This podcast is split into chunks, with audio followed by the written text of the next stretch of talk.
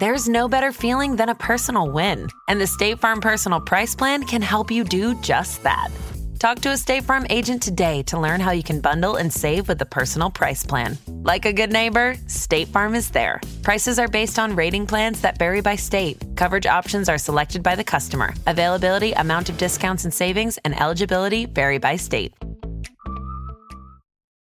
Hi, I'm Wendy Zuckerman, and you're listening to Science Versus from Gimlet. So, there's a lot of excitement these days about going back to the moon. And some people are arguing that we need to do this because going to the moon is actually a crucial step to getting to our ultimate destination, the red planet. But we wanted to know is that true? Like, do we really need to go back to the moon if we actually want to get to Mars? To find out, we called up Nicolle Zellner, a professor of physics at Albion College in Michigan. And Nicolle is very excited about going to the red planet. well, humans have explored for all of humanity. And Mars is intriguing um, as just the next step in, in human exploration. Now, technically speaking, you don't have to go to the moon to go to Mars. We can fly direct. In fact, that's what Elon Musk is planning to do with SpaceX. Forget the moon entirely and just go straight to the red planet. But Nicolle says that doesn't mean the moon is useless here. So, just last year, NASA released this big report about their plans for the moon, and it actually does have to do with Mars, but not to use it as a launch pad. Their idea is to use it as a training ground for Mars. which Nicolle says makes a lot of sense. You're not going to climb Mount Everest on a whim, right?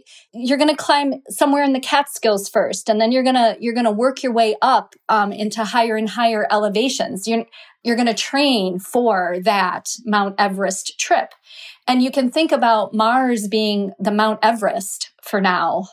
This is because Mars is so much further away than the moon. It takes just a few days to get to the moon, but at least six months to get to Mars. If you forget your wrench there, there's no Amazon Prime. Producer Meryl Horn talked to Nicolle about it. You're not just going to go there without any practice. That that's it's like a recipe for a disaster. It's a recipe for disaster. Yeah, I was going to say it's a fool's errand. I mean, it's it's you just don't go somewhere without practicing it first. I mean, that's common sense. And NASA's plan here is actually pretty fun when you look at the details. So, over the next decade, they want to put a live in Land Rover, basically a souped up RV on the moon, where a crew of four people would live in it and make these trips like months long trips exploring the lunar surface and learning how to deal with the tough conditions that come with being on a whole new space rock. Like, one thing they're going to have to deal with is moon dust.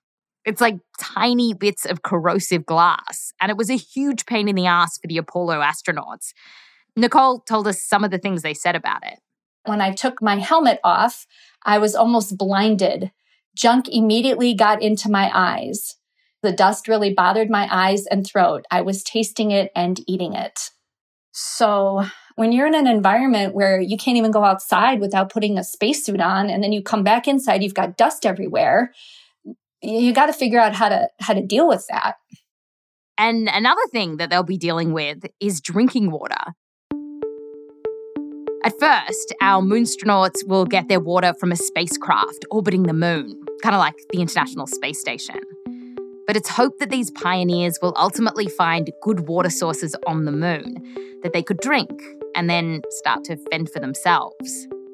And eventually, the vision is that if we do find enough water on the moon, maybe we'd use it not just for drinking water, but for something else as fuel to power rocket ships that would venture out into the solar system And this isn't totally bonkers. You know, water, even on the moon, is just hydrogen and oxygen. And the fuel that we usually use for rockets now is hydrogen. And we can split apart those water molecules into hydrogen and oxygen. And then that hydrogen can be used as a rocket fuel. Oh, do we have all the science for that yet? We do. yep, we, we know how to do this. Plus, having a gas station on the moon would be an added bonus because it would be easier for rockets to take off from around there because they could sidestep Earth's strong gravity. Okay, so it makes sense that you'd want to figure out the nuts and bolts of living on the moon before you live on Mars. But maybe you're not sold on that. Well, it turns out there's other reasons that we might want to go back to the moon. One that involves solving one of the greatest mysteries of the universe, like how we came to exist. To find out about that, you've got to head to our main feed. It's over on Science Versus. So just search for Science VS on Spotify. You can do it now. And then click on our episode about the moon to find out why we're really going back. And if you like space stories, then you should check out some of our other episodes that are out of this world. Like, we recently looked at how to stop a killer asteroid. It's one of my favorite apps. Go check it out. I'm Wendy Zuckerman. Back to you next time.